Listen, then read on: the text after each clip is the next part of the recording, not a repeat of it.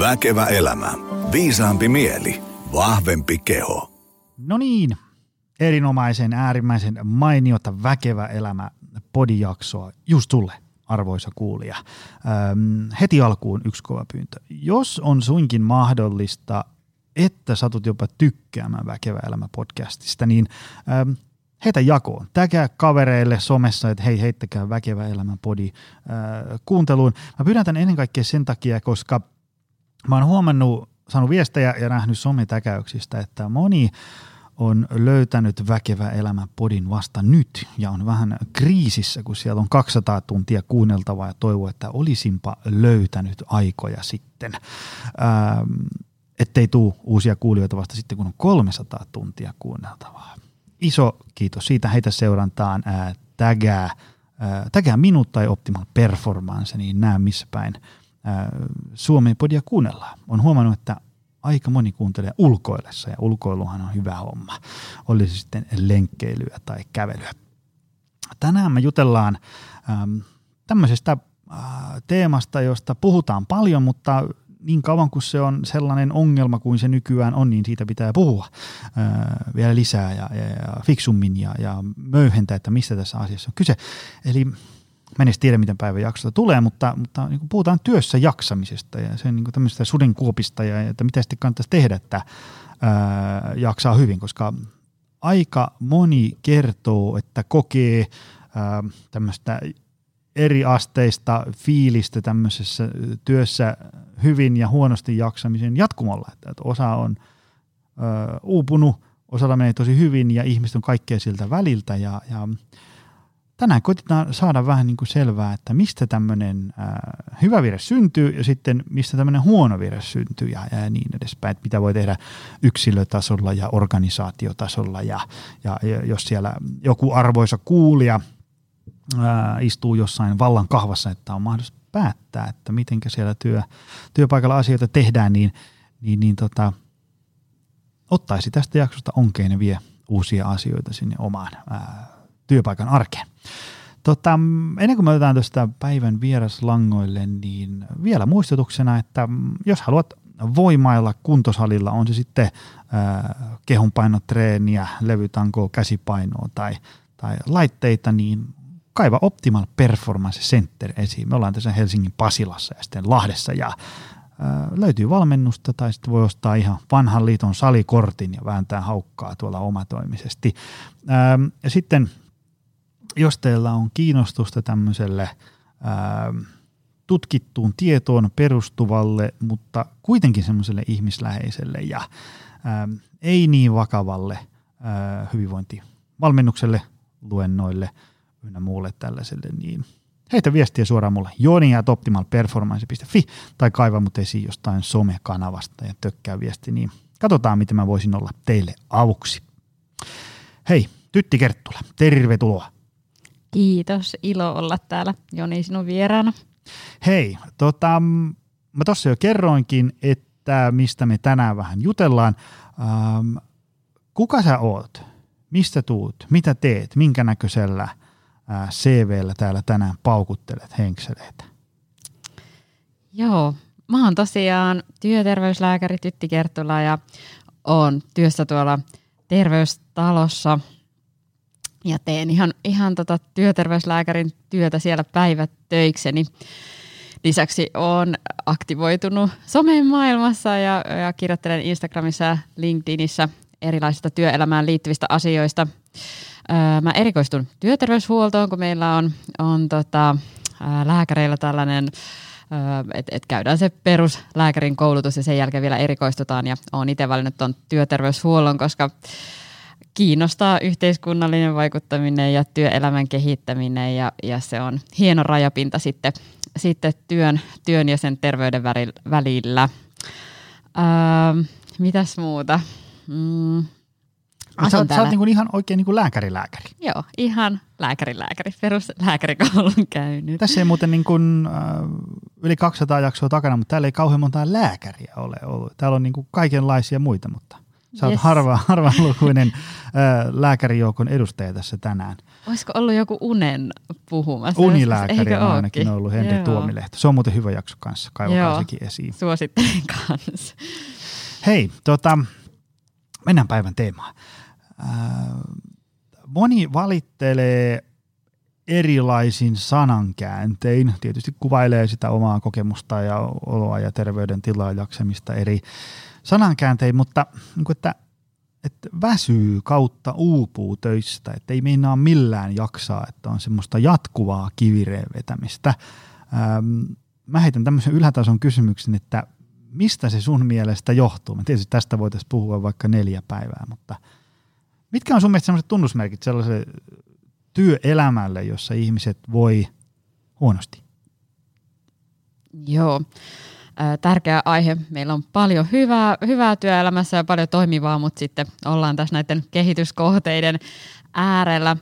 Ää, Ehkä on hyvä tunnistaa, tunnistaa se, että mikä on itsestä johtuvaa ja sitten mikä on enemmän sitten sieltä työn rakenteista ja ehkä yhteiskunnan tasolla lainsäädännöstä tulevaa ylipäätänsä riippuen millä, millä alalla ollaan, niin millaisia vaateita ja, ja, ja tota, tavoitteita siellä on ja ylipäätänsä työelämähän on muuttunut valtavasti viime äh, vuosikymmenien aikana ja tämä työelämän kiihtyminen on, on tunnistettu kovinkin hyvin riippumatta sitten alasta, mm. millä toimialalla ollaan ja, ja, ja tota, kilpailu on, on kovaa. Ää, puhutaanko ensin yksilöiden Puhutaan vaikka siitä. näkökulmasta? Anna tulla vaan. Joo. Mä ajattelen sillä tavalla, että me ollaan, me ollaan tota, mä oon itse kolmekymppinen ja, ja tota, ysärin lapsia ja, ja jotenkin niin kuin on ehkä kasvanut sellaiseen aikamoiseen niin kuin suorittamiseen ja, ja jotenkin sellaiseen ää, vähän niin kuin liian hyvin tekemiseen, ylitunnollisuuteen, ylipäätänsä jotenkin sellaiseen, että ei oikein ehkä oppinut tunnistamaan omia rajoja ja, ja, ja jotenkin niin kuin tekemään myös asioita, mitkä ei ehkä oikein itselle sovi, eikä arvostamaan sit niitä omia niin kuin vahvuuksia ja näin. Ja, ja tota, tämä on hirveän yleistä, että näen tätä paljon siinä käytännön lääkärin työssäni, eli työterveyslääkärinä kohtaan, kohtaan teitä työssä käyviä päivittäin potilaina työssäni ja, ja hirveän moni, moni valittelee sitä, että ei riitä aika, on riittämättömyyden tunne, on liikaa töitä. Ja uskon kuitenkin, että jokainen meistä voi jotain tehdä sille omalle työmäärälle ja riittämättömyyden tunteelle, että et, vaikka lähtee ihan itsetuntemuksen lisäämisestä ja, ja tota sen oman työkalenterin tarkastelusta ja, ja mihin siellä menee aikaa ja, ja priorisoinnista, että mikä, mikä on, on sitten, mi- mitkä on niitä ydin, ydintehtäviä siellä työssä, että hirveän paljon ihmisillä hukkuu aikaa, aikaa ehkä sellaisiinkin hommiin, mitkä ei ole niin tärkeitä, että kyllä siinä jokaisella on, on paljon, paljon niin tehtävää. Ja nämä on ehkä sellaisia taitoja, mitä ajattelee, että, että nykyään on niin kuin hirveän tärkeäkin opetella ja jokainen voi oppia toimimaan toisella tavalla. Että jos me ollaan joskus opittu hirveän tunnollisiksi ja, ja tota, jotenkin opittu sivuuttaa ehkä ne omat tarpeet ja vaan suorittaa ja miellyttää muita, niin me voidaan myös pois oppia siitä. Se toki vie mm. aikaa, mutta mm. et just tänään voi vaikka aloittaa se opettelu. Mitä tota, ähm, sä mainitsit tuosta itsetuntemuksen. Mit, mitä, se, mitä se on? Ja, ja, ja nyt vähän jotain niin kuin lihaa luiden ympärille. Mit, mitä sen, jotta voi tulla hyväksi itse tuntijaksi, mitä se niin kuin edellyttää? Kuulostaa siltä, että se voisi olla aika tämmöinen niin kulmakivi siinä, että voi työssä hyvin. Tai että, että se pystyy niin kuin säätelemään sitä, että nyt, nyt me mennään niin kuin överiksi ja okei, nyt, nyt on vähän liian lepposa, että kyllä mä nyt vähän voin tuohon tarttua ja niin edespäin. Joo, joo on, on tosiaan. Tämmöinen kevyt aihe tähän väliin. Mietin, että mistä aloitan. Ää, varmasti, että jos et ole koskaan pysähtynyt se äärelle, että kuka mä oon ja, ja tota, mitä, mitä minä haluan, niin, niin nyt viimeistään on tärkeää pysähtyä. Vaikka oisitkin pysähtynyt, niin, niin tota, pysähy uudelleen. Ja, ja tämä on sellainen elämänmittainen asia, että sitä saa vähän joka päivä, joka viikko, joka kuukausi peilailla, että missä mennään ja, ja miten voin. Ö, ajattelen, että siinä on, meillä on paljon kirjallisuutta, nytkin ollaan tässä podcastin mm. äärellä, on tosi helppoja keinoja, mistä lähtee ihan niin kuin kansantajuisesti tutustumaan itteensä. Äh, ihan sellaisten perus, kysymysten äärellä ylipäätänsä, että, että kuka mä oon, mitä mä haluan, miten mä voin. Että jotenkin rehellisesti uskaltaisi pysähtyä niiden äärelle ja, ja niin kuin haastaa ehkä sellaisia, että jos ajattelee, että haluan nyt työuralta sitä tai tätä, niin onko se oikeasti minun tahto vai onko se joku, mihin mä oon vaan mm. kasvanut tai, tai ylipäätänsä niin kuin se oma tekeminen, että vastaako se omia arvoja. Että arvotyöskentelyä pidetään hirveän tärkeänä, niin kuin ylipäätänsä mietitään työssä jaksamista ja työssä hyvinvointia, että se sinun tekeminen vastaa sinun omia arvoja, että jos vaikka käyt kahdeksan tuntia päivässä töissä, mikä nyt on sellainen aika perus, mm. niin se on ehkä sellainen, että, että sen voit antaa itsestäsi, mutta sitten tarvitset vapaa-ajan, haluat ehkä muillekin asioille elämässä mm. tilaa jaksamista. Ja jos se työ vie enemmän voimavaroja sitten, kun haluaisit, että se vie, niin silloinhan me ollaan tilanteessa, missä missä tavallaan ö, se sinun tilanne ei vastaa niitä sinun omia arvoja, että mm. haluaisit, että olisi enemmän vapaa-aikaa, mutta työ haukkaa siitä enemmän. Eli jotenkin tunnistaa se, mikä on itselle tärkeää ja, ja sitten lähteä sitä kohden. Mm. Ja sehän niin kuin, sehän, mä, mä muistan ainakin Saku Tuominen on tästä puhunut ja sitten mä kuuntelin semmoista yhtä podcastia tuossa itse just eilen, missä oli Simon Sinek vieraana, niin se, se just puhuu siitä tämmöisestä niin kuin – että jos me kehitetään työelämää, niin se on aina sitä, että aina tulee jotain lisää. Teikö, aina tulee uusia Jep. juttuja lisää, mikä tarkoittaa nyt vähän käristetysti lisää palavereja, lisää workshoppeja, lisää PowerPointteja, lisää Exceleitä, lisää prosesseja. Kun usein voisi olla paikallaan se, että mietitään, että mitäs kaikki me voidaan jättää tästä pois. Koska siis niin kuin useinhan, jos ajatellaan, että otetaan jollain työtiimillä brainstorm-sessio, niin aika harva niistä on semmoinen, että hei, käydäänpäs läpi kaikki, mitä me tehdään ja mietitään, mitä me voidaan lopettaa, mitä me voidaan lakata tekemästä. Ja nämä on ihan tämmöisiä, mun mielestä aika perusjuttuja, että miksi palaverin pitää kestää tunti. Siksi, koska se on helppo varata tunti siitä. Kliks, se tunti on niin se perussetuppi esimerkiksi. Ja miksei se voi olla vaikka 45 minuuttia – ja, ja, ja, tota, ja sitten aina miettii ihan semmoisia, että että onko kaikkien, joita tähän palaveriin on kutsuttu, pakko olla täällä. Ihan tämmöisiä, koska se, mihin mä oon itse monesti törmännyt, on se, että, että sä tavallaan istut sen kahdeksan tuntia palsuissa ja sit sä alat vasta tekemään niin sanotusti oikeita töitä. Okei, palavereissakin on tärkeitä, mutta monesti monella omaan toimenkuvaan liittyy paljon sellaisia niin kuin suorittavaa. Pitää kirjoittaa sähköpostia, hakea lukuja sieltä täältä niin et sä voi tehdä niitä siinä palaverissa samaan aikaan, niin sitten tavallaan se, sitä työpäivästä tulee vähintään 10 tunnin mittainen, vaikka on niin kuin oletuksena, että se olisi vaikka kahdeksan tuntia. Joo, ja heti pitää sanoa tuohon, kun sanoit, että, että ei voi tehdä sitä samalla siinä, kun on palaverissa, niin kuinka moni multitaskää ja Äläpä. on tekevinään, mm. ja kuinka paljon se vie voimia. Ja, tuo oli niin, ihan... ja se on just semmoinen, että, että jos, jos ajatellaan, että on joku tämmöinen Teams-palaveri, että ollaan Jep. vielä etänä, niin, niin sitten jos jollain on niin mahkut oikeasti tehdä jotain PowerPointia sinne samalla, niin minkä takia sen on, mikä sen kontribuutio sen palaveri, niin ihan tämmöisiä niin perustavanlaatuisia olevia kysymyksiä. Ja, äm, mulla on itsellä paljon tuttuja, joilla on tällaisia firmoja, jotka on niin kuin luokkaa 5-20 henkeä. Niin siellä se, ja sitten kun nämä mun tutut on niin kuin omistajia tai toimitusjohtajia, ää, niin ne pystyy sille aika ketterästi että ne niin ilmoittaa, että tästä eteenpäin meidän palaverit on kolme varttia ja that's it. Ja, ja aika harva niistä on valitellut. Sitten mä ymmärrän, että jos sulla on vaikka 2000 ihmistä sun firmassa, niin se ei ole välttämättä ehkä ihan ketterä päätös, mutta ei sellaiset muutokset ikinä tapahdu, ellei joku niitä jossain kohtaa aloita. Just näin, että kyseenalaistetaan niitä tapoja, mitä mm. meillä on, että ei tarvitse tehdä niin kuin aina on tehty. Ja just se, että mitä nykytyö vaatii ja just mm. tämä, mitä sanoit, että mitä voidaan jättää pois. Ja tuokin on just noissa palavereissa, että paljon puhutaan palaverikäytännöistä ja eihän me kuitenkaan jakseta siellä keskittyä. Ei kukaan jakseta tuntia oikeasti mm. keskittyä niihin asioihin, varsinkaan jos hänellä ei ole mitään roolia siinä. Mm. Eli just se, että siellä palavereissa on oikeasti ne ihmiset, kenen pitää olla ja sitten mietitään, että kuin lyhyt ja ytimekäs se voi olla. Ja tästä oli musta ihan mielenkiintoinen, olikohan aivotutkija Minna Huotilainen, joka joka jossain, jossain tota antoi just ää, vinkiksi sen, että otapas nyt mitäköhän se oli. Mm. Nyt pätkii omakin ajatusta, näin se menee, kun keskittyy. Mutta Minna Huotilaisen kirjallisuudet kannattaa kahlata läpi. Annan niille vahvan suosituksen. Ja sitten ottaa hänet seurantaa eri medioissa, ainakin Twitterissä ja niin edespäin. Tota, mä haluan tuon itsetuntemukseen jatkaa vielä semmoisen, että mä oon tätä jauhanut täällä niin monta kertaa, mutta jat, jatkan sen jauhamista, koska se, se ilmiö ei mene pois. Hei On Joni, saanko mä sanoa? Mä muistin sen, mikä tulla, se oli. Eli se oli tällainen, että, että pidetään niinku enemmän rentoja kahvitaukoja, ylipäätänsä niinku tavataan ihmisiä niinku rennommin, niin palaverimäärätkin vähenee. Eli Mm. nyt varsinkin kun on menty etämoodiin, niin porukka on jossain himassa ja saattaa haluta siellä tehdä päivää, silloin sun pitää pitääkin niitä palavereja nimenomaan erikseen, mutta silloin kun me ollaan työpaikalla ja nähdään toisiamme, niin se tulee ihan niin kuin siinä vähän niin kuin sivulausessa käytyä läpi. Voi tulla tosi tärkeitäkin asioita, että myös mm. se sellainen normaali sosiaalisuus, että palataan sinne työpaikalle mm. etäajan jälkeen, että kyllä se, se on niin kuin myös sitä, millä voidaan niitä palavereja vähentää, riippuu taas toki minkä kokoisessa organisaatiossa ollaan, mutta nimenomaan pienissä yrityksissä mm. näin varmasti kyllä. toimii. Yes.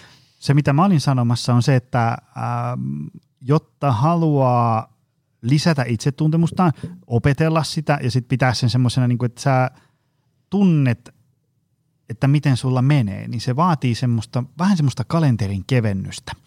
Et ei, ei voi niinku runtata menee aamu kuudesta illalla 11 ja sitten siellä illalla kaksi minuuttia ennen nukahtamista kauhean syvällisiä reflektoida siinä. Et se, äm, se, mitä meilläkin vaikka tuossa salilla valmennuksissa, kun tulee se perus ruuhkavuosi 44V, tarvitsisi vähän tehdä jotain. Yeah. Tai, tai sitten mä oon tuolla luennoimassa jossain yrityksessä, mihin usein toivotaan, että, että meidän jengi on vähän puhki, että olisiko tulla, tulla heittää jotain niin ideoita. Niin, kun siellä usein se jengi janoo jotain semmoista, tiedätkö, niin kuin, ää, mikä on oikea syke juosta 45 minuutin lenkkejä. Tämmöisiä niin tosi spesifejä. Ja sitten se on vähän semmoinen partipuuper, kun kertoo, että se mitä meidän pitää nyt ensimmäisenä tehdä on niin kuin rauhoittaa sitä omaa arkea, koska et sä, kyllä sä käyt siellä lenkillä kerran kaksi, mutta et sä siellä niin kuin ympäri vuoden käy, jos se sun arki on semmoista niin kuin jatkuvaa ikään kuin semmoisessa to-do-listan niin kuin tulipalojen sammuttelua ja niin edespäin. Ja sitten, sitten kun saa vähän kevennettyä sitä, on se sitten mitä ikinä, joku vaihtaa työpaikkaa, joku ö, pyrkii työpaikalla muuttaa omaa toivenkuvaa erilaiseksi, joku yrittäjänä rakentaa omaa työviikkoa uusiksi ja niin edespäin, niin moni on kyllä sanonut, että sitten tavallaan moni asia niin kuin selkeni tavallaan, että tajus, että oli semmoisessa niin kuin puurossa tarponut menemään, kun se on semmoista niin kuin jatkuvaa selviytymistä, niin ei siinä ole kaistaa miettiä jotain, tiedätkö, psykologista palautumista tai jotain ö, vaikeiden keskustelujen käymistä bossin kanssa ja, ja, ja niin edespäin. Vahva suositus tämmöiselle, sanon sen vielä, jos meillä on joku uusi kuulija, niin että meidän kalenterin tulisi hengittää eikä huohottaa. Sitä on monesti sanonut. Sanoin sen uudestaan, koska moni on sanonut, että se on jäänyt jostain luennolta mieleen niin edespäin. Ihan super hyvä, hyvä neuvo, Joni. Joo, äh, tuosta tuli nyt niin monta, monta asiaa Anna päälle, että miettii, että mistä aloittaisi. Joo, mutta äh, juurikin tuo, että että just kuitenkin niin kuin suuri osa meistä niin kuin hallitsee kuitenkin sitä omaa kalenteria pitkälti ja pystyy sitä priorisoimaan ja, ja, ja tota, katsoa, että, että mikä, mikä mun on oikeasti pakko tehdä ja mitä voi tehdä myöhemmin. Ja just toi, mitä sanoit, että ei sitä ole siinä arjen suoritusmuudissa aikaa. Että itse just työterveyslääkärin näen paljon sitä, että ihmiset tulee sitten, kun ne on aivan loppu ja mistä ei enää tule mitään, eikä siihen mitään muutosta ole mahdollistakaan tehdä. Että silloin, kun ihminen on kovin uupunut, niin ei ole sellaista luovuutta eikä sellaisia voimavaroja. Se usein myös pahentaa sitä, että sä niinku suoritat entistä kovemmin mm. ja se on entistä tehokkaampaa se tekeminen, entistä tehottomampaa mm. se tekeminen, kun sä uuvut. Ja sen takia just monesti sitten on vaihtoehtonakin se, että jää vaikka hetkeksi sairaslomalla niin, että saa oikeasti vaan palautua ja niin kuin mm. päähän sitä tyhjää, tyhjää tilaa niin, että on mahdollisuus lähteä miettimään, että mitä mä teen. Ja meillä on yleensä sellainen niin kuin nyrkkisääntö, että ei kannatakaan itsensä irtisanoa aivan silloin, kun on ihan niin kuin mm. totaali uuvuksissa. Tietenkin olisi tosi hyvä, että hakisi apua aikaisemmin mm. ja se on nyt ehkä sellainen, mitä minäkin haluan tästä podista, että jokainen teistä, jos olette kuormittuneita, ette oikein itse tiedä, että mitä tehdä, niin jos on omaa työterveyshuoltoa, niin sinne vaikka työpsykologin vastaanotolla ja lähteä yhdessä miettimään, että mitä, mitä mä voisin tehdä. Työkaverit on hyviä, ylipäätänsä ystävät, mm. sitten tietenkin tällaiset podcastit ja, ja just niin kuin kirjat, erilainen media, mikä, mikä käsittelee näitä asioita, mutta hirveän monella tavalla voi lähteä niin kuin tutustua itteen ja, ja miettiä näitä omia arvoja ja, ja mitä mä niin kuin työelämältä haluan. Ja just kun sanoit vaikka vaikka tuosta urheilemisesta, niin usein se vähemmän on enemmän, että et, tota, voi ajatella silleen, että jos on kovin rankka työpäivä, niin ei sit saisi tehdä niinku illalla mitään niinku kovin rankkaa, että vaikka se liikunta on tärkeää, mutta et just sitä, että millaista se on, että kyllä moni mm. palaa niinku loppuun kaikista mahdollisista niinku päistä, että suoritetaan vapaa-ajalla hullun lailla erilaista ja sitten työssä suoritetaan ja ehkä on vähän hukkunut se niinku realismi siitä, että millainen niinku ihminen on ja mitä se jaksaminen on, että on paljon ihailtu sellaista supersuorittamista. Mm. Ja uni on kyllä sellainen, mikä korostuu, että just tämä itsetuntemusteema, että ylipäätään sellaiset niinku hyvät elintavat, että peruselintavat kuntoon, että se on nyt aivan sama, mikä se syke siellä lenkillä on, jos et nuku tarpeeksi mm. tai syö säännöllisesti riittävästi. Ylipäätänsä, jos sosiaaliset suhteet kärsii, että et ne peruselintavat olisi kunnossa, uni, uniruoka, palautuminen ja mikä siitä vielä puuttuu. Mm. Ei, uniruoka. Liikunta. Niin, Treeni. liikunta, jep, just se. Ja sitten semmoinen niinku, niinku hyvä elämä. Semmoinen, että et on niinku jotain muutakin kuin vain työ. Joo. Ja, ja kuunnelkaa, tämä tulee siis minun suusta, joka on äärimmäisen työorientoitunut ihminen. Mä, mä rakastan työntekoa ja mut varmaan liialliselta työnteolta on pelastanut perheen ja lapset, että on muutakin tekevistä kuin töitä. Mutta siis semmoinen, niinku, että, että elämässä on jotain muutakin kuin työt. Se, se, sit, on se sitten, että sä soitat rumpuja kellaribändissä tai, tai viljelet palstaa jossain, mitä nyt sitten ikinä. Siis juuri tämä, ja tämä on mm. monesti sellainen, mistä tulee puhuttuakin ihmisten kanssa vastaanotoilla, kun sanoo, että hei, ala tekee niitä muita asioita, mistä sä mm. tykkäät, ja raivaa niille aikaa, niin se tulee kyllä sinne työhönkin, että se työ on vain yksi pala elämää, ja tosi monen arvotyöskentelyssä korostuu se, että jos piirrät vaikka paperille, palluroille, että, että mitä kaikkea on sinulle tärkeää, ja, ja sitten katsot sitä, että mikä sen kalenterin tällä hetkellä täyttää, jos se työ on siellä isoimpana ja vie kaiken ajan, ja olisi mm. kaikkea muutakin kiinnostavaa, niin et voikaan voida hyvin, mm. että, että et monesti sen vapaa-ajan niin kuin mielekäs tekeminen, joka on ihan erilaista sitten taas kuin se työ, sekin on, on kovin tärkeää. Se usein sitten myös palauttaa samalla. Kyllä. Ja sanon tässä kohtaa muuten semmoisen, mä oon itse huomannut omalla kohdalla, että kun työkuormaa on liikaa ja sitä kestää liian pitkään, ja, ja kun tietysti niin kuin yrittäjällä se, siellä on ikään kuin semmoisia heittomerkeissä pakollisia hommia, ja sitten siellä on semmoisia intohimohommia, ja sitten siihen kaikki muu hässäkkä vielä päälle, niin mulla se pilaa yöunet siten, että sellaista niin kuin elintapa-interventiota tai mustaa magiaa ei ole olemassakaan, että mä nukkuisin pitkään. Siis semmoinen, mä menen kympiltä nukkuu, ja mun pää herää 4.55. Pim. Mä oon väsynyt, mutta uni ei tuu, ja heti alkaa joku työ juttu pyörii mielessä. Ja, ja sitä kestää tosi pitkään ja, ja, ja tota, siihen ei auta illan meditoinnit, avantouinnit, si- siihen ei auta mikään muu kuin se, että sitä kuormaa pitää vähentää. Ja, ja mulla on unen laatuun parantamisen, voisin sanoa, että semmoinen niin ruskea vyö. Mä tiedän aika paljon asioita, mutta mikään ei auta, paitsi se vaan, että sitä kuormaa pitää vähentää. Ja sitten mä huomasin, että siinä oli vielä semmoinen ärsyttävä homma, että se ongelma ei mennyt pois niin kuin heti seuraavana yönä, vaan teikö, tavallaan sitä kuormaa piti vähentää, tehdä johdonmukaisesti asioita, esimerkiksi, että ei alkoholia iltasi, ei edes sitä rentouttavaa yhtä saunaolutta, ja, ja läppäri kiinni, tiedätkö, 18.00 viimeistään, ja sitten niin piti sanoa ei kaiken näköisille projekteille, ja silti siinä meni kolme-neljä viikkoa ennen kuin alkoi nukkuun niin kuin seitsemän puolen tunnin, kahdeksan tunnin yöunia. Ja, ja tota, ää, mulla kävi silleen hyvä säkä, että mä selvisin tämmöisellä niin kolmen neljän viikon interventiolla, koska siinä voi, mä oon ymmärtänyt, että jollain voi mennä vieläkin pidempään, että on semmoinen niin kuin, ehkä tämmöinen varoituksen sana tai tämmöinen niin kuin suuri kehotus siihen, että jos sä alat heräilee niin kuin aamuyöstä miettiin työasioita, niin kyllä mä silloin ottaisin sen niin kuin semmoisena, että sun keho yrittää nyt niin kuin aika intensiivisesti kertoa sulle, että tämä mankeli, missä sä nyt olet, ei ole hirveän hyvä juttu. Ja mitä aikaisemmin siihen tarttuu, niin sitä jotenkin niin kuin helpompaa sen tilanteen ja nopeampaa sen tilanteen korjaaminen on. Juuri näin, eli mitä varhaisemmin, niin sen parempi aina. Ja just niin kuin se, meillä on jotenkin varmaan tässä, taas kerran tässä suomalaisessa kulttuurissa kauhean kynnys jotenkin siihen avun hakemiseen, että et ei tarvi itse kaivaa netin syövereistä, että mitä tekisi, vasta voi mennä, mennä käymään lääkärillä, psykologilla, sairaanhoitajalla ja juttelen tai ihan ystävien kanssa. Kyllä varmaan joku osaa jo vinkata, mm. vinkata jotain hyvää. Just tuo, niin kuin, että pitää miettiä tavallaan sitä kokonaiskuormitusta, että, että tavallaan, että just tuo mitä Joni sanoi, että, että se uni on hirveän tärkeä, se usein usein siellä alkaa niin kuin, pirstaloitumaan mm. ja tuo aamuyöheräily on, on hirveän tyypillistä ja just alkoholia kyllä kannattaa välttää, että mm-hmm. se, se heikentää sitä meidän palautumista. Ja sitten mikä tuli tuosta palautumisesta mieleen, niin just itsetuntemuksen ja muun kannalta, niin just se, että me palaudutaan siellä työpäivän aikana ja päivälläkin. Mm. Että se on muuten sitten yhtä palautumista se kahdeksan tuntia sen työpäivän jälkeen, että et on hirveän tärkeää, että meillä on mikrotaukoja, me käydään lounaalla, pidetään lyhyitä,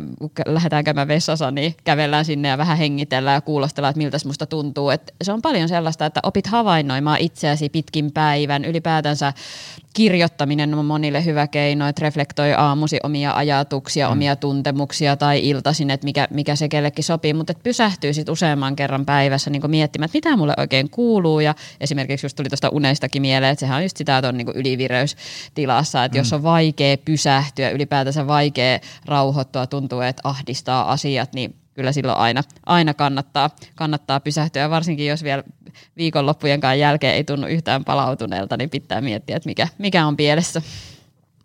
Tota, toisaalta moni voi, voi niinku työssään myös hyvin. Mitkä on semmoisia tunnusmerkkejä, että, että, tota, että sä tiedät, että, että kun ihmiset tekee näitä, niin ne todennäköisesti voi hyvin työelämässä ja sitten niinku, tietysti varmaan niinku heijastuu, että jaksaa muussakin elämässä. Ja, ja, tai mitkä on sellaisia asioita, että semmoiset ihmiset, jotka on ollut niinku vähän Kaisala potkurissa, niin sitten ne onkin alkanut voimaan hyvin. Mitä on tämmöisiä asioita? Joo, se on totta, että varmasti suuri osa meistä, meistä kuitenkin voi työssä hyvin. Ja kyllä musta tuntuu niin kuin ihan käytännön työn kannalta ja sitten, sitten teoreettisen tiedon pohjalta, niin, niin kyllä se on just se, että, että tuntee itsensä ja, ja osaa jotenkin niin kuin kunnioittaa niitä omia tarpeita ja rajoja – siinä, siinä työssä. Ja siinä monesti monia on just kaikki tämä itsetuntemuksen lisääminen, on se sitten psykoterapia tai coachingia tai mitä se on. Ja sitten tietenkin työelämässä tulee, tulee mieleen ihan ylipäätänsä se, että, että osaa työnsä riittävän hyvin. Mm. Että sehän on hirveän tärkeää, että kaikki työ on tosi kuormittavaa, jos ei osaa sitä. Sitäkin on paljon niin kuin mm. osaamatta.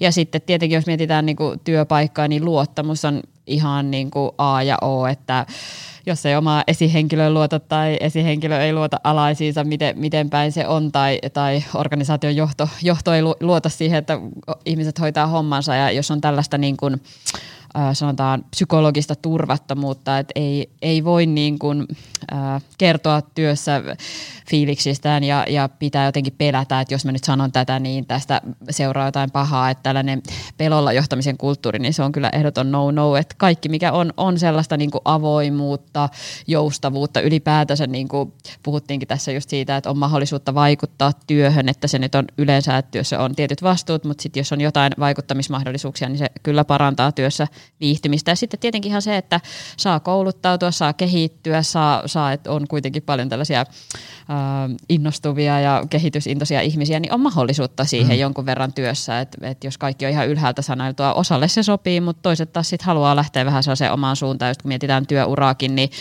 jos mietitään vaikka 18-vuotiaasta sinne 6 viiteen, niin siinä ehtii kaiken näköistä tapahtua mm-hmm. niin kuin varrella ja just tällainen esimerkiksi no, ruuhkavuodet, ylipäätänsä vanhempien vanheneminen, lasten erilaiset haasteet, että kyllähän ne, ne vie voimia ja just se, että työnantajakin sitten voisit kertoa työnantajalle, että hei, mulla on tällaista haastetta ja tällaista kuormitustekijää, aveo ero vaikka menossa ja sitten sitä pystyttäisiin vähän, vähän niin kuin sumplimaan sitä työkalenteria sillä tavalla, että, että riittää voimavarat kaikkeen.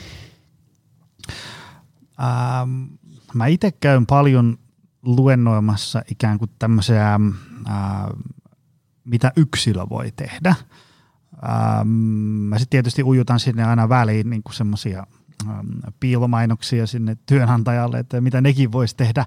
Tota, pureskellaan vähän tätä. Mitkä on semmoisia niin työyhteisössä hyvän työssä jaksamisen semmoisia niin tunnusmerkkejä, että tehkää näin, niin todennäköisesti ihmiset voi hyvin. Tavallaan niin se, se, mä ymmärrän tosi hyvin sen ajatuksen, että jos se, jos se yritys on, niin kuin, siellä on se kulttuuri ja kaikki prosessit ja kaikki, mikä rakenteisiin ikinä liittyykään, on niin, kuin niin solmussa, että ne runttaa sitä työntekijää sille niin kuin ihan muusiksi, niin ei se, se työntekijä niin kuin syömään hedelmäkori ja meditaatioharjoitukset kauheasti siinä kohtaa auta. Että se, että se lähtee sieltä niin kuin rakenteellisesta Mitä on tämmöisiä? Mitä, mitä yritysten kannattaisi tehdä? No taas riippuu tietenkin, että millä toimialalla ollaan, mutta ylipäätänsä niin selkeät prosessit ja hyvä niin se työn suunnittelu, että se työn tekemisen tapa tukee sitä tulosta, eli tehdään asioita sillä tavalla, että ne työntekijät sitten saa, saa niitä asioita aikaa ja kun suurimmassa osassa työelämää on, on se realiteetti, että on, on tietty, tietty määrä rahaa ja, ja sitten on tietty määrä aikaa ja, ja mahdollisuuksia ja, ja jokaisen työn, työntekijän tulisi tuottaa tietyn verran sitä tulosta, niin, niin on järkevää, että, että mietitään, että millä tavalla nämä ihmiset jaksaa ja, ja miten, miten, mikä sitten tukee sitä, sitä heidän niin kuin, ö, antamaansa työpanosta, että et oikeasti lähdetään siitä, että miten ihmiset tekee sen työn. Mm. Et paljonhan niin on asioita, osataan ehkä asioita johtaa, mutta sitten se ihmisten johtaminen, ja tässä mun mielestä korostuu just niin esihenkilötyö, että esihenkilöthän on monelle niin aivan tosi avainroolissa ja taas kerran voidaan miettiä, että jos ollaan työuran alkupuolella, niin saattaa tarvita enemmän sellaista ihan niin kuin ylipäätänsä ope- opettamista vähän niin kuin niihin työelämän pelisääntöihin, miten siellä tehdään, ylipäätänsä vähän mallia. Tai sitten taas, jos ollaan siellä loppupäässä, niin saattaa tarvita ihan erilaista sparrailua ja, ja mm. näin, että et jotenkin sellaisen yksilöllisyydenkin huomioiminen työelämässä, että meillä on kaikilla vähän omia niin kuin, ominaisuuksia ja että et kaikkien sellaisia niin kuin, saataisiin ne hyödynnettyä oikeissa paikoissa, mitä, mitä kelläkin on annettavaa. Ja sitten just tämä luottamus on minusta sellainen, että jos sitä ei ole, niin, niin sitten ei, ei mikään niin kuin, toimi. Et, mm. et jotenkin se just näistä tunnetaidoistakin työelämässä puhutaan paljon ylipäätänsä, että siinäkin jotenkin korostuu tietenkin jokaisen yksilön vastuu, että et lisää sitä itsetuntemusta, mutta et, et sitten myös yritystasolla, että esihenkilöt ja, ja tota, johto niin kuin kannustaa sellaiseen avoimuuteen ja ei ole vaikka just tällaista pelolla johtamista. Et, et sellainen mm. hyvä luottamuksellinen avoin ilmapiiri ja, ja halu kehittyä, just mitä sanoit, niin tuo, että et jätetään turhaa tekemistä pois koko ajan, ei voi vaan lisätä päälle jotain ja, ja ja mietitään niin jotenkin ihmislähtöisesti sitä tekemistä mm. kuitenkin, että nämä työntekijät voisi jaksaa. Niin mä ajattelen. Kuluneina vuosina on puhuttu paljon ikään kuin tämmöisestä itsensä johtamisesta. Se on, se on niin hyvä asia sillä tavalla, että kun ihmiset tykkää siitä, ainakin moni tykkää siitä, että on, niin kuin, on vastuita ja, ja, ja vapauksia tälleen. Sitten se äh, korona tässä muutti aika lailla äh, kuluneiden vuosien aikana sitä, että missä tehdään työtä ja miten sitä tehdään ja niin edespäin.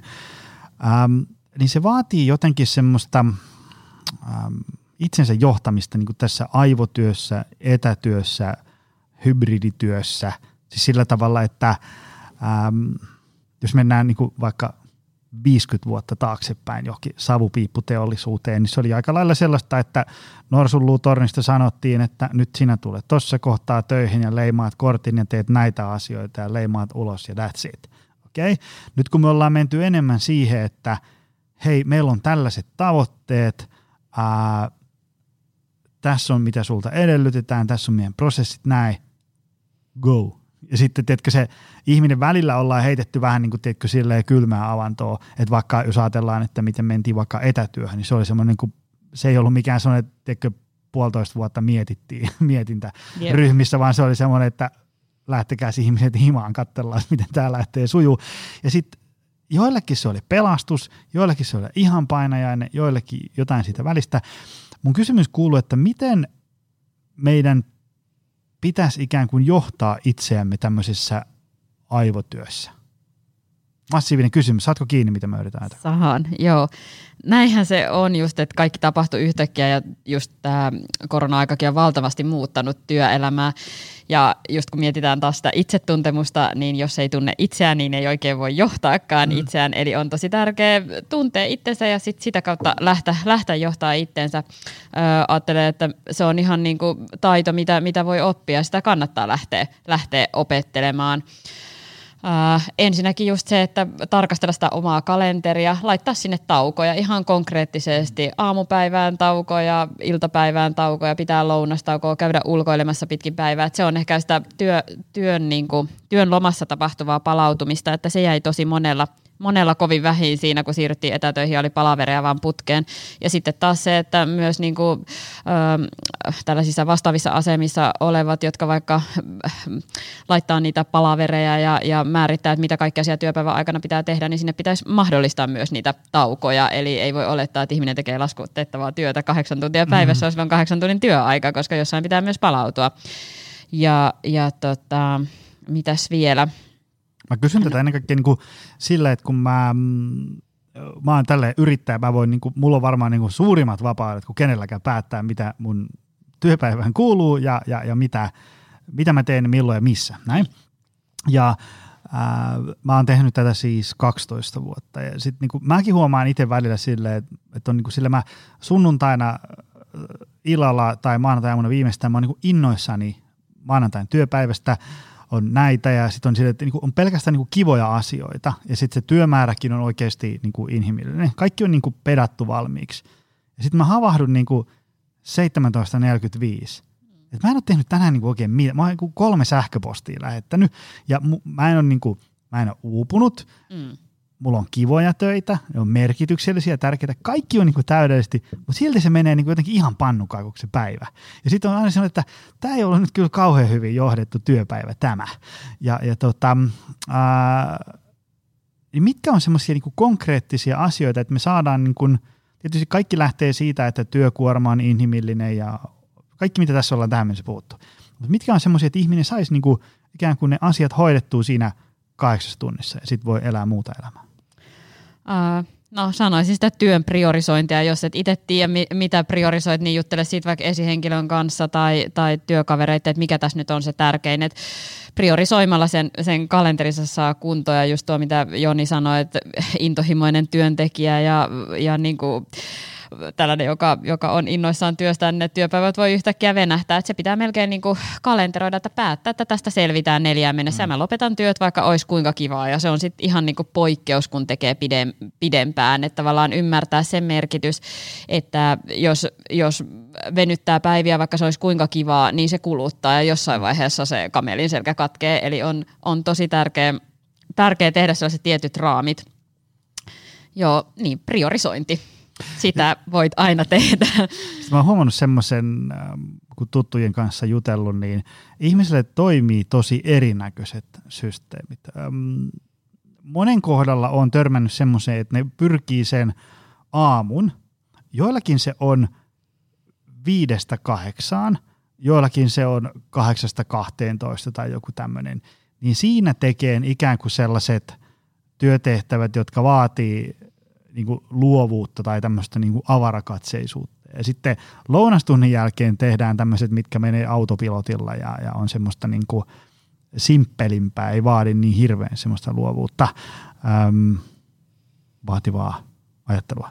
Tuosta tulee just mieleen ihan meidän niin vireystilan säätely, että sehän menee just noin, että, että tavallaan siihen lounaan jälkeen ei kannatakaan ehkä mitään kaikista vaativinta laittaa, mm. vaan, vaan nimenomaan, että suurimmalla osalla se vireystila on silloin aamulla parhaimmillaan. Tietenkin sitten on iltavirkumpia ihmisiä, joiden mm. luovuus kukkii illalla ja siinä onkin hyvä sitten tunnistaa, että, että silloin voi tehdä töitä, mutta sitten sitä palautumisaikaa pitääkin olla päivällä ja, ja, ja näin. Joo, mutta tuo tuo on ihan totta. Suurimmalle osalle toimii se, se aamupäivä. Sitten esimerkiksi liikunnasta tulee monen kanssa puhuttua, että milloin liikkua ja miten liikkua. Et sitäkin on niin kuin hyvä lähteä miettimään, että monelle vaikka se aamun niin kuin liikunta antaa tosi paljon energiaa ja silloin se on enemmän niin kuin, että jos ajattelee, että mun täytyy jaksaa mennä iltapäivällä töiden jälkeen, että jos on tällaista kauhean suorittavaa, niin sitten on ehkä hyvä niin kuin tarkastella, että voisinko mä liikkua vaikka työpäivän aikana, voisiko se antaakin sitä energiaa, monethan käy vaikka lounastauoillakin liikkumassa. Et kun meillä on vastuuta, mutta meillä on myös niitä vapauksia, niin kyseenalaistaa sitä, että onko mun pakko mennä aina sinne lenkille työpäivän jälkeen, vai voisinko mm. mennä sinne ennen tai välissä. Mä ainakin huomannut, että tuossa meidän salilla on välillä ikään kuin – torstaina 11 ruuhka. Joo. Sitten siellä on sellaisia ihmisiä, jotka mä tiedän, että tekee tietotyötä. Joo. Niin, niin äm, uskoisin, että sielläkin on varmaan niin kuin duunipaikalla sovittu, että että, tota, että jos mä käyn tuossa kohtaa reenailemaan, että älkää siihen niin kuin varailko meikäläiselle mitään Teams-konferenssia, en pääse osallistumaan. Ja sitten muutenkin meilläkin on, meilläkin on ollut semmoisia, Valkut on ehdottanut sellaisia, että onnistuuko, jos tekisi niin nelipäiväistä työviikkoa, että mä teen mahti vähän pidemmät, sitten ke on vapaa ja toppe on sitten taas vähän pidempiä. Et siinä tavallaan niin kuin, tämä tuli heidän ehdotuksensa. Se oli semmoinen niin ja sopi ihan hirvittävän hyvin. Tämä oli varsinkin semmoinen kaveri, joka ajoi töihin tuolta vähän pidempään. Et siinä oli niin pikkusen sitä siirtymis. Et hän teki mieluummin silleen, että sitten kun tullaan mestoille, niin tehdään sitten kunnolla. Ja sitten lähdetään. Tämä oli vähän niin kuin kaksi perjantaita. Se keskiviikko oli vähän semmoinen, niin kuin alkoi alko vapaat siitä ja niin edespäin. Joo, tuohan tosi fiksua, siis varsinkin jos nykyään niin kuin monen työtä ehkä kuitenkin voisi vois tuolla tavalla toteuttaa, mm. että on mahdollisuus, että minkä takia sen pitää olla niin jäykkää, että, että jos monen keskittyminen ja niin kuin tekemisen tapa voi hyvin riittää siihen, että tekee vaikka kymmenen tunnin päivät justi mm. muutamalla päivänä, sitten pitää vapaa päivä ja, ja sitten loppuviikosta saman laitti, niin mikä ettei. Ja siinäkin juuri se, että et miettii, että mikä sopii mulle, miten sitten taas joku toinen voi, voi olla sillä, että ei mä en jaksa kuin ehkä viisi tuntia päivässä ja mä teen sen niin kuin tosi tehokkaasti sitten, että mm. et, niin kuin miettiä sitä omaa, omaa tekemisen tapaa.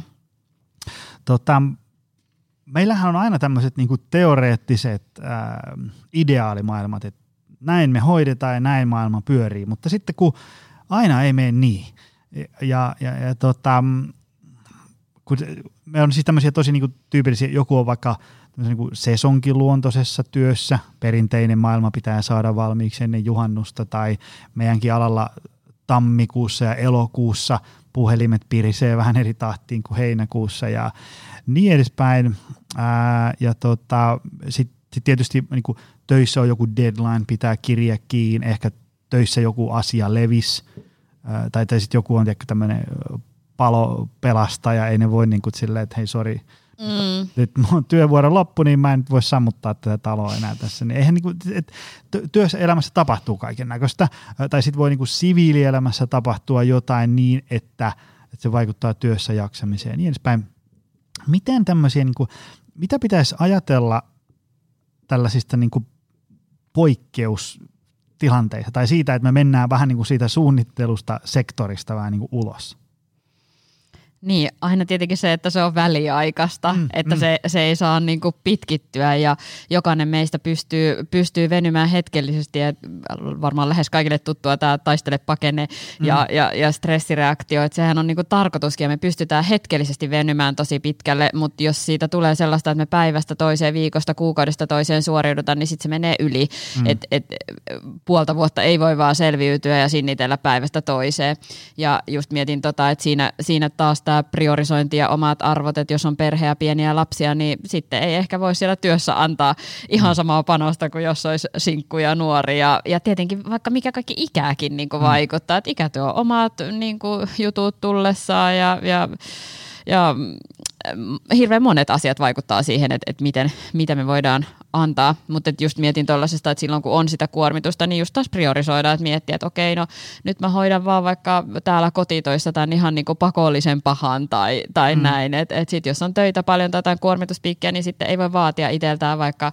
urheilun puolella, mm. että nyt mä treenaan tälle maratonillekin tässä yhtä aikaa, kun mulla on tämä suuri äh, kasvuyrityksen johtaminenkin menossa, jos se tuntuu liialta. Jollekin tietenkin se voi sopia, että me ollaan hirveän hirveä yksilöllisiä ja senkin ymmärtäminen on mm. musta tosi tärkeää työelämässä, että eri ihmisillä just toimii niin tosi eri jutut. Esihenkilöiden on tärkeää ymmärtää, että jos työntekijä tuo esiin, että hei mulla toimii tämä, niin just kuulostella sitä, että ajaa niin kuin säkin olit mm. kuulostellut sitä, että no teepä vaan, että kyllä se onnistuu. Mm. Että just ymmärtää sitä, että kaikilla ei toimi sama. Ja sitten me jokainen, kun me tutustutaan itteemme ja opitaan ymmärtää itteemme ja omaa persoonaa, niin, niin sittenhän niin kuin meidän on helpompi ymmärtää myös muita, että ajaa, että on niin kuin erilaisia ihmisiä, eri tapoja toimia. Ja just jos näet, että joku toin, toimii tietyllä tavalla, niin ei se tarkoita, että se sopii sulle. Ja sen takia ikinä niin kuin mm. toisten tapojen kopioiminen ei varmaan ole se kaikista fiksuin ratkaisu. Nyt mentiin ihan aiheesta ohi, mutta anyway. Ei, mutta ei, ei tämä, tämä, tämä on äärimmäisen tota, tärkeä näkökulma. Mä jotenkin huomannut sen, ihan jos miettii vaikka omaa tätä tuttava piiriä, jossa on niin kuin NS-työntekijöitä ja sitten on ihmisiä, niin kuin omistajia ja esihenkilöitä ja johtajia. Ja, ja sitten jos miettii vaikka, kun itse käy jossain luennoimassa siellä luentotauolla tai sen päätteeksi juttelee jonkun tyypin kanssa, niin en muista, että kukaan olisi niin valittanut sitä, että hänen yksilöllisiä tarpeitaan huomioitiin. Tiedätkö, siellä niin kuin, ja se ei ole sitä, että tavallaan, että yhtäkkiä jonkun firman kaikkien prosessiin ja kaiken pitää ruveta pyöriin niin kuin sen yksilön navan ympärillä, vaan se on silleen, kyllä edelleen silleen, että, että niin kuin yrityksellä on joku missio ja yritys tekee tämmöisiä juttuja ja silloin tämmöisiä prosesseja, mutta ne jättää usein aika paljon liikkumatilaa sitten vielä kuitenkin sinne sen, sen yksilön tarpeisiin. Ei se niin kuin, samanlaista se koodi on, onko se koodattu aamulla kahdeksalta vai päivällä kolmelta, Juuri jos se yksilölle näin. sopii ja niin edespäin.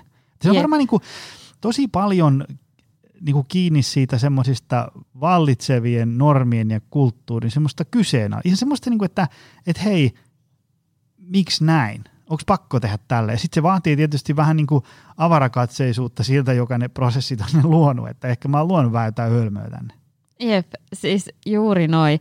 Ja just tuo niin kuin, että jotenkin sitten myös se, että jokaisella yksilöllä on myös vastuu ja velvollisuus niinku tuoda niitä omia tarpeita mm. esiin ja tietenkin sitten esihenkilön kuulla niitä ja mahdollisuuksien mukaan niinku sitten, että yleensä kun jotain pientäkin voi tehdä, niin se voi olla jo, jo tosi paljon ja kun mm. tulee se sellainen kuulluksi kokemisen, että hei, ja sitten tulee myös kokemus, että mä oon niinku tärkeä, että musta mm. välitetään, mutta halutaan pitää, sillähän saadaan sitoutettua myös ja, ja monestihan niinku, siis työntekijä itse tietää parhaiten, mikä hänelle sopii, jos siinä nyt on jotain järkeä, niin kyllä siihen vähän kannattaa ehkä lähteä kuulostelemaan, että voitaisiinko me tätä jollain tavalla toteuttaa. Ja just niin kuin sanoit, että kyseenalaistaa niitä normeja, kyseenalaistaa niitä tekemisen tapoja, koska siis meidän työelämä on muuttunut niin tosi paljon, just kun mietitään tätä niin kuin aivotyötä ja totta kai muutakin työtä, että et, et on niin kuin valtavat paineet ja, ja mietitään niin kuin tätä inte, työn intensiivisyyttä, ylipäätänsä viestien kulkua, että se on monesti mun mielestä sellainen hyvä, että miettii, että ennen laitettiin niin kirje postiin ja mm. sitten veit sen postilaatikolle ja sitten se postipate vei sen jonnekin ja sitten se tuli jollekin luukusta ja sitten joku kirjoitti sulle kirjaa ja sitten se lähti takaisin, että siinä meni viikkoja päiviä nyt vähintään, mm. että miettii kun nykyään meille pommi, pommina tulee viestiä joka tuutista, että se nyt on varmasti jokaiselle työntekijälle sellainen, että miettii, että milloin sen sähköpostin avaa tai milloin avaa minkäkin viestintä kanava ja, ja ei, niin kuin, ei hajauta sitä omaa keskittymistä sinne ja tänne ja tonne. Että kyllä siinä jokaisella on paljon, mutta sitten myös, että ne työn puitteet tehdään sellaisiksi, että se olisi mahdollista. Yksi tietenkin tulee kaikki nämä tietojärjestelmät ja tällaiset, että ne on aika monessa paikassa sellaisia hermoja vieviä, että siinäkin se, että kuullaan sitä, että kuin hyvin ne sitten käytännössä toimii, mm. toimii ihmisillä, että ne tukisi sitä työn tekemistä. Se digitalisaatio on kyllä yksi, vaikka se tuo paljon mahdollisuuksia, mutta se on myös iso haaste, että, että sen pitäisi olla toimivaa.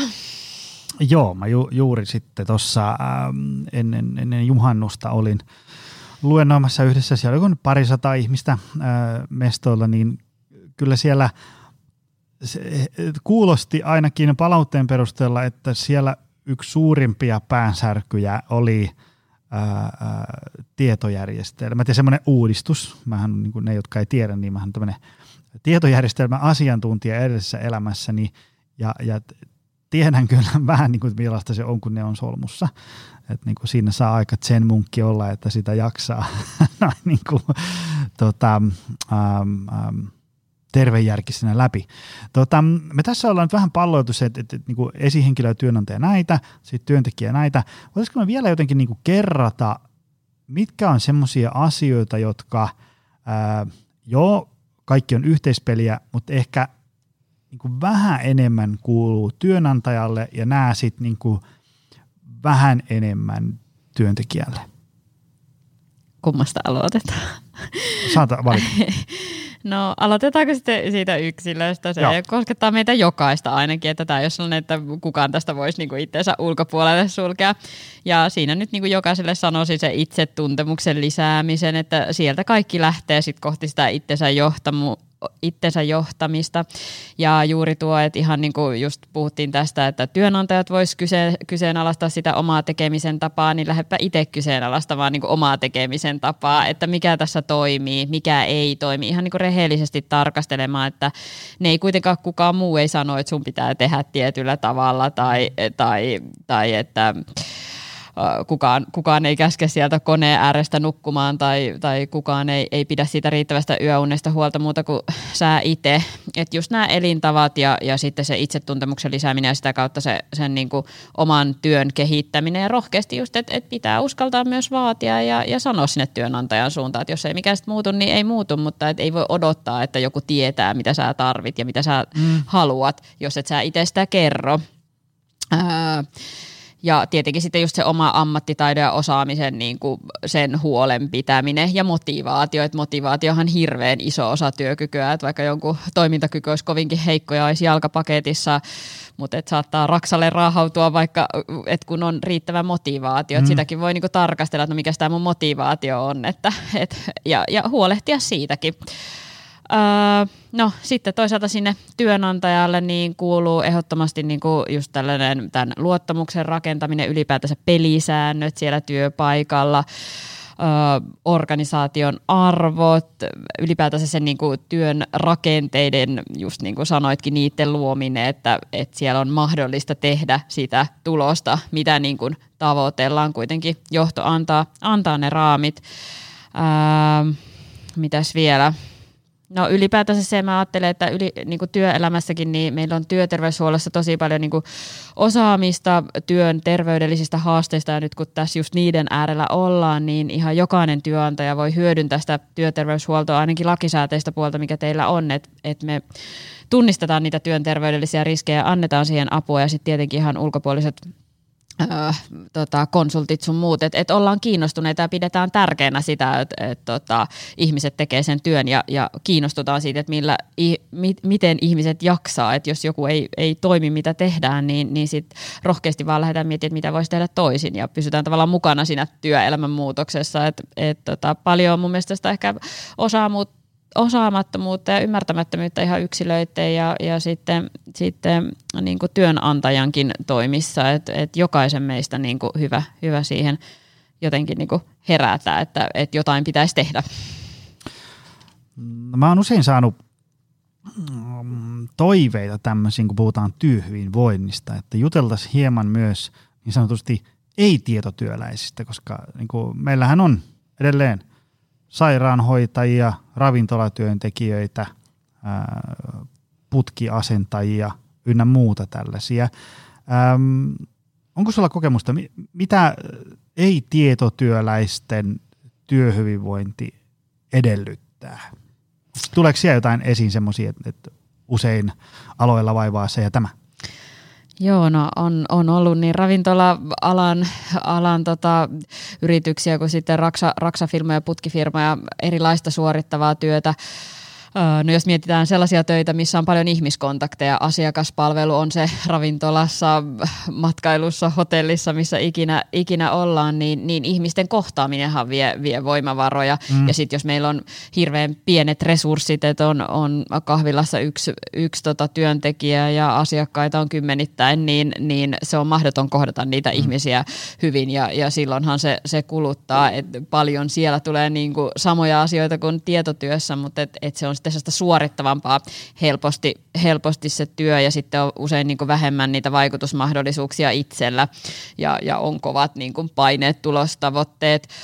Ää, paljonhan sama, sama siihen pätee, että pitäisi huomioida sitä, että mikä on niin mahdollista ylipäätään, että nämä ihmiset jaksaa ja, ja pystyy. Ja että jos joka päivä siellä työssä venytetään se tarjoilija tai hoitaja ääriä myöten ja, ja no, terveydenhuollossa vaikka, niin on, on usein tosi raskaita, ko, raskaita kohtaamisia ihmisten kanssa ja, ja se vie myös tunnetasolla aikaa palautua. Uh, riittävä resurssointi varmaan, siihen, siihen mennään paljon niin kuin tuolla suorit, suorittavan työn puolella sitten tietenkin tulee ihan tällaiset fyysiset, fyysiset asiat, että jos tehdään niin kuin fyysistä työtä, esim. raksa-alan alan hommia, niin totta kai on tärkeää pitää, pitää itsensä fyysisesti hyvässä kunnossa, mutta sitten taas korostuu ehkä se palautuminen, että, että sen mm. palautumisen pitäisi olla sitten vähän niin kuin ehkä ei niin ras, raskasta liikuntaa tai, mm. tai näin, että jos sit huhkii ihan täysillä siellä salilla työpäivän jälkeen, niin voi olla, että jossain vaiheessa alkaa, alkaa väsyttää, jos ne työpäivätkin on kovin niin kuin kuormittavia. Ja kaikille just yhteiseksi se, se uni, että miettii tuollaisia aloja, missä tehdään vuorotyötä, niin, niin sehän on kovinkin, kovinkin haastava kapitteli ja ne, ketkä tekee vuorotyötä, niin on, on hyvä miettiä, jos se tuntuu haastavalta, että voinko mä tehdä jotain muuta, mutta paljon, paljon erilaisia aspekteja siellä. Tuossa oli mm, ähm, yhdessä jaksossa juteltiin tästä niin fyysisen työn tekemisestä ja siellä jaksamisesta, niin siinä oli se tavallaan se, se kantava ajatus on se, että sun pitäisi olla niin kuin fyysisesti jonkin verran kovemmassa kunnossa kuin mitä se sun työ edellyttää. Eli siis yksinkertainen esimerkki, jos sä niin kuin päivätyössä kantelet 10 kilon juttuja, niin sun pitäisi olla fyysisesti semmoisessa kunnossa, että sun pitäisi, että sä kykenisit kantelee 15 kilon juttuja. Se on, se on niin kuin se, koska muutoin se sun kahdeksan tunnin työpäivä on sulle kahdeksan tunnin maksimivoimaharjoitus, ja sitä ei kestä kukaan. Eli tavallaan, siis totta kai ähm, niin kuin monessa toimenkuvassa on kaikkia helpottavia niin kuin nostureita, kärryjä ja tämmöisiä, koska ei kukaan niin kuin jaksa sellaista kahdeksan tunnin maksimivoimaharjoitusta, eikä kukaan voi olla niin kuin, äh, voimanoston maailmanmestari, yep. tasoinen urheilija. Että totta kai se pitää mitottaa, mutta muutoin, jos se työ on fyysistä, niin sit ei voi olla niin kuin kauhean huonossa kunnossa. Silloin pitää ikään kuin hyväksyä se, että, että mä, mulla on nyt tällainen duuni, ja jos mä haluan – A säilyttää työkykyni ja B jaksaa työpäivän jälkeenkin tehdä jotain, niin mun pitää olla vähän, niin kuin pa- vähän paremmassa kunnossa kuin se, mitä tämä mun duuni edellyttää. Esimerkiksi jos joku on vaikka, en ole ikinä ollut ryhmäliikunnan ohjaaja, mutta jos olisin ryhmäliikunnan ohjaaja, niin mun pitäisi olla ikään kuin niitä ryhmäliikuntatunteja paremmassa kunnossa, jotta mä pystyn vetään ikään kuin pintakaasulla ne ryhmäliikuntatunnit nyt niin kuin heit- heittomerkeissä, koska ää, muutoin se sun työpäivä on semmoinen niin kuin maksimivoimaharjoitus. Mä muistan, ähm, me ollaan valmennettu ravintola-alan työntekijöitä, niin siellä mun mielestä tuli joku 2-13 000 askelta niin kuin yhden työvuoron seassa siten, että sä veit ja hait lautasia ja tuoppeja ja niin edespäin. Ja, ja se on nyt sitten luokkaa jo mitähän sitä tulee, kahdeksan kilsaa kävelyä suurin piirtein, niin sitten jos tavallaan sä jaksat kävellä päivässä viisi kilsaa, niin sitten se työpäivä on sulle aikamoinen rutistus. Jep, tuo on niin totta ja toihan niin tulee siihen, että ihmisten monen kunto on niin kuin liian huono suhteessa mm. siihen työvaatteisiin ja on myös niin kuin asiantuntijatyössä, että jos olet hyvässä fyysisessä kunnossa, niin kyllä jaksat paljon paremmin ja jaksat just vaikka niitä stressipiikkejä mm. ja, ja just niin kuin mun mielestä sama analogia just voi viedä sinne tietotyöhönkin, että meillä on taas se mieli ja, ja aivot se työkalu mm. ja sitten, sitten suorittavan puolen fyysisen, fyysisessä työssä, niin siellä on se keho, että just jos teho, keho on sun työvälinen, niin silloin sitä pitää pitää huolta. Tämähän on niin kuin tosi yleistä, että on mm. selkävaivaa, niska, hartiaseudu ja siinä taas nämä niin kuin ikä tuo omat haasteensa, että kaksikymppisenä mm. on ihan eri nostella ja hoitaa asioita kuin vaikka viisikymppisenä. Ja silloin just se niin kuin ennaltaehkäisevyys ainakin täältä työterveyslääkärin näkökulmasta on se, että ei haeta sitä apua vasta siitä, kun tulee niitä ongelmia, vaan pyritään pitää itseä mm. hyvässä kunnossa. Just jos oot valinnut, valinnut vaikka fyysiset hommat, oot tarjoilijana, teet työtä jalkojen päällä, niin silloin täytyy pitää siitä fysiikastakin huolta. Tietenkin usein vaaditaan myös mielen, mielen niin kuin huolta mm. pitämistä. Ja, ja just kaikille niin kuin yhteiseksi se uni, että siitä ei ikinä niin kuin kannata pinnata, että ei tarvitse mennä treenaamaan, koska, koska tota pitää ja, ja pinnata mm-hmm. unesta. Unesta kannattaa aina pitää huolta, mutta siinä tullaan just niihin inhimillisiin niin kuin työpäiviin, että ne on sen mittaisia, että, että jaksaa mm. sitten kuntoilla ja pitää, pitää omasta sitä fyysisestä terveydestä huolta. Joo, ja se, se tota, vitsi, nyt en muista, kuka sen on sanonut. Tämä on niin viisas ajatus, että ei ole kyllä mun ajatus. Mutta törmäsin siihen semmoiseen, että, että tota, työ pitäisi mitottaa niin, että ihmisen vapaa-aika ei voi olla työstä palautumista, vaan, Juuri vaan vapaa-aika pitää olla elämää. Juuri näin. Se ei voi olla niin, että sä imet itse tyhjiin työpäivän aikana ja sitten kun työpäivä päättyy, niin sitten alkaa niin kuin palautuminen, joka tähtää siihen seuraavaan työpäivään. Ei, kun se vapaa-aika pitää olla sitä, että sä voit olla perheen kanssa ja harrastaa ja, ja, ja niin edespäin. Se, niin kuin, mä ymmärrän sen tavallaan sen yksinkertaisten niin kategorioiden käyttäminen, että niin vapaa-aika on, vapaa-aikana palaudutaan töistä ja ladataan akkuja, mutta se kuitenkin se kantava ajatus on oltava se, että se, se vapaa-aika on elämää varten. Juuri näin, ja siinä se vaikka, että on hyvässä kunnossa ja pitää unesta, ruokarytmistä, näinkin, niin ihan hirveän niin kuin perusasioita mm. liikunnasta, mm. niin sillä jaksaa paremmin. Ja sitten justiin tuo niin kuin se päivän aikainen palautuminen, että kun oot siellä työssä, niin siellä työssä pitäisi ehtiä palautua mm. päivän aikana, jottei se palautuminen jää sinne iltaan. Se, se on just noin, ja tuohon voi olla tosi monella pitkä matka, mutta et lähtee silleen systemaattisesti, että tiedät nyt, kun tästä puhutaan, että, että tosiaan olisi hyvä, että palautuisit siellä työpäivän aikana, että jos olet aina aina iltasihan puhki ja se on vaan niin kuin selviytymistä seuraavaan päivään, niin se ei ole kestävää eikä, eikä sellaista. Ja siinäkin taas tullaan siihen, että mikä on työnantaja vastuu, niin mä ajattelen, että työnantajatkin voi tosi paljon kannustaa siihen, että ihmiset oikeasti lähtee sieltä työpaikalta sit kun on työt tehty tai joskus, jos mm. ne on mm. vähän aikaisemmin, niin voi sanoa, että no hei lähde ja mm. ettei tarvi niin kuin tyhjän panttina istua sitä kahdeksaa tuntia tai vastaavasti, jos joku toistuvasti tekee ylipitkiä päiviä, niin esihenkilön velvollisuus on myös sanoa, että hei, että et nyt, nyt et mistä näitä ylityötunteja kertyy, ettei koko ajan vaan voi kertyä, että mm-hmm. jotain pitää tehdä. Tota, tämä oli tässä. Tää, ennen kuin me painetaan tuosta stop-nappia, niin vedetään nyt joku summaus.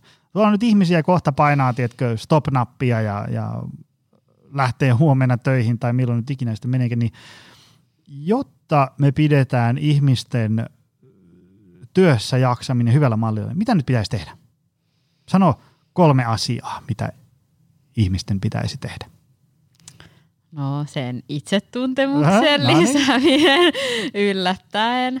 Öö, no, omien arvojen tarkastelu ja mikäs voisi vielä olla. Arto Pietikäisen Kohti arvoistasi kirja on. Mä oon sen ainakin 50 kertaa suositellut, mutta se, se kestää tarkastelua se kirja. Se on, ja se on siinä mielessä hyvä, että siinä on sitä teoriaa myös teoriajanoisille, että myöskin niin kuin sivukaupalla – vastaan näihin kysymyksiin, kokeile tätä, tee näin. Hirvittävän hyvä teos. Tuleeko sulla mieleen jotain muita kirjoja? Ai nimenomaan arvoista. Ähm, tai itsetuntemuksesta. Äh, mun mielestä Arto Pietikäisellä on muitakin niin kuin, hyviä, hyviä kirjoja. Ja sitten äh, tota, no, seuraava asia, mikä mulla tuli mieleen, on niin itsemyötätunto, että on itse siihen tosi paljon perehtynyt ja meillä on Suomessakin aika tällainen itsekriittinen meininki, että me kritisoidaan ja ruoskitaan itteemme, että jokainen voisi ottaa sen ö, itsemyötätunnon ja tällaisen lempeän suhtautumisen itseä kohtaan. Ö, tästä, tästä mukaan ja sen lisäämisen, niin mä uskon, että sillä me saadaan jo työelämään tosi paljon hyvää, kun me pystytään itsemme suhtautumaan inhimillisemmin, lempeämmin ja sitä kautta myös muihin. Ja siihen mulla on kyllä suosituksia, että siinä ainakin toi Gron, Ronni Grandel on tällainen tota, itsemyötätuntoon perehtynyt psykologi. Tosi Ronnihan on ollut tässä podissa vieraana. Mä laitan Joo. Ronin jakson tonne tota, kommenttikenttään. Se, se oli tota, äärimmäisen, äärimmäisen mainio jakso. Joo, ja sitten tuli mieleen ainakin niinku just tuosta vähän niinku suorittamisen ja tuollaisen kulttuurista, niin tuo ää, tämä Emilia Kujala, niin hän tekee mun mielestä hirveän hyvää, ainakin monelle, monelle kyllä toimii ne. Silloin se kirja, mikä se on toi, joku, su- joku suorittamiseen liittyvä on kuitenkin tämä uusin. Se ainakin hyvin voi kyseenalaistaa sellaista suorittamisen kulttuuria. Mm. Mä heittäisin tähän jonon jatkoksi vielä semmoisen niin kuin – niin kuin kyseenalaistamisen. Kyseenalaistamista ei tarvitse tehdä niin kuin sillä ilkeällä tavalla, että sä rupeat niin kuin osoittelemaan sormella kaikkea, vaan se niin kuin pysähtyy miettiin ihan vaikka semmoisia päivittäisiä asioita, että, että miksi näin tehdään. onko olemassa Tosi. jotain niin kuin parempaa keinoa? Että jos meillä on tämmöisiä palavereja ja näitä on niin kuin 50 kuukaudessa, niin voisiko näitä olla vaikka 40? Niin sitten siitä vapautus niin kuin 10 tuntia kuukauteen tehdä muita asioita ja niin edespäin. Se oli, Ihan äh, superhyvä. Meillä oli toi Petteri Kilpisen äh, jakso, Petteri on tässä vieraana, niin oli just siitä tavallaan, että kun, varsinkin kun meillä on näitä etäpalvereja, niin se on niin helppo pistää pystyyn 35 ihmisen etäpalaveri. Teekö, kun sä vaan kliksuttelet nimet mukaan. Mietipä, mikä talkoo se oli silloin, kun piti olla tälle fyysisesti. Sun pitää löytää, mihinkäs neukkari mahtuu 35, mistä me saadaan pullat ja kahvit – ja se oli, niin kuin, se oli paljon vaikeampaa. Niin sen takia niitä ei varmaan niin järkätty. Nythän se on vaan tuosta pimpeli pom, kliks kliks ja sulla on vaikka sata ihmistä siellä palaverissa. Jep. Jep, ja sitten jos tähän totutaan, niin sit siitä taas tulee se uusi normi. Juuri näin, kyseenalaistaa sitä, mitä tehdään. Ja nimenomaan just, että se ei ole jotain negatiivista, vaan se on jotain, millä me tehdään tästä maailmasta parempaa. Ja kaiken on, on tarkoitus koko ajan mennä eteenpäin. Että mm-hmm. ei, ei sitä tarvitse koskaan olla valmis. Että sille, että pystyy kriittisesti myös tarkastelemaan sitä omaa tekemistä, se, se tekee tosi hyvää. Joo, ja mä oon esimerkiksi tota, aina kun meille tulee joku uusi valkku, niin, niin sitten kun se pääsee tuohon meillä hommiin, niin mä oon aina sanonut niille, että – et sano rohkeasti, jos sulla tulee täällä vastaan jotain semmoisia, että, että tämä on vähän outoa, että miksi näin tehdään. Koska et, te, kun mäkin olen 12 vuotta näitä hommia pyöritellyt, en mä välttämättä näe sitä enää, että eihän tässä ole niinku yhtään mitään järkeä. Et sanot vaan, tai kysy edes, että mikä, mikä tämän pointti on. Yep. Sieltä tulee, niin kuin, tiedätkö, kun joku tulee freeseillä silmillä katsoo yep. sitä, moni asia, mihin kaikki muut kenties on, että no totta kai näin, niin sitten voi joku voi olla sitä, että ei tässä ole mitään järkeä niin edespäin. Jep, ihana, joo, just noin. Tota hei, ähm, tämä oli tässä. Äh, mistä ihmiset löytää sinut? Sä oot LinkedInissä, Instagramissa. Joo, joo. niistä nyt toistaiseksi ja varmaan tulevaisuudessa kyhää jotain, jotain muutakin, mutta niistä nyt toistaiseksi. Mä heitän ne tonne tota, ähm, show notesihin, niin ihmetellään sieltä lisää. Ja haluan Hei. sanoa ihan jokaiselle sen, että pitäkää itsestä huolta ja mikään työ ei saa sairastuttaa ja pitäkää sen mielessä. Se on juuri näin. Hei, äh, kiitoksi Tytti tästä. Kiitos Tämä oli mainio setti. Ja kiitos sulle, arvoisa kuulija. Se on taas ensi viikolla lisää. Se on moi. Tutustu lisää aiheeseen optimalperformance.fi ja opcenteri.fi.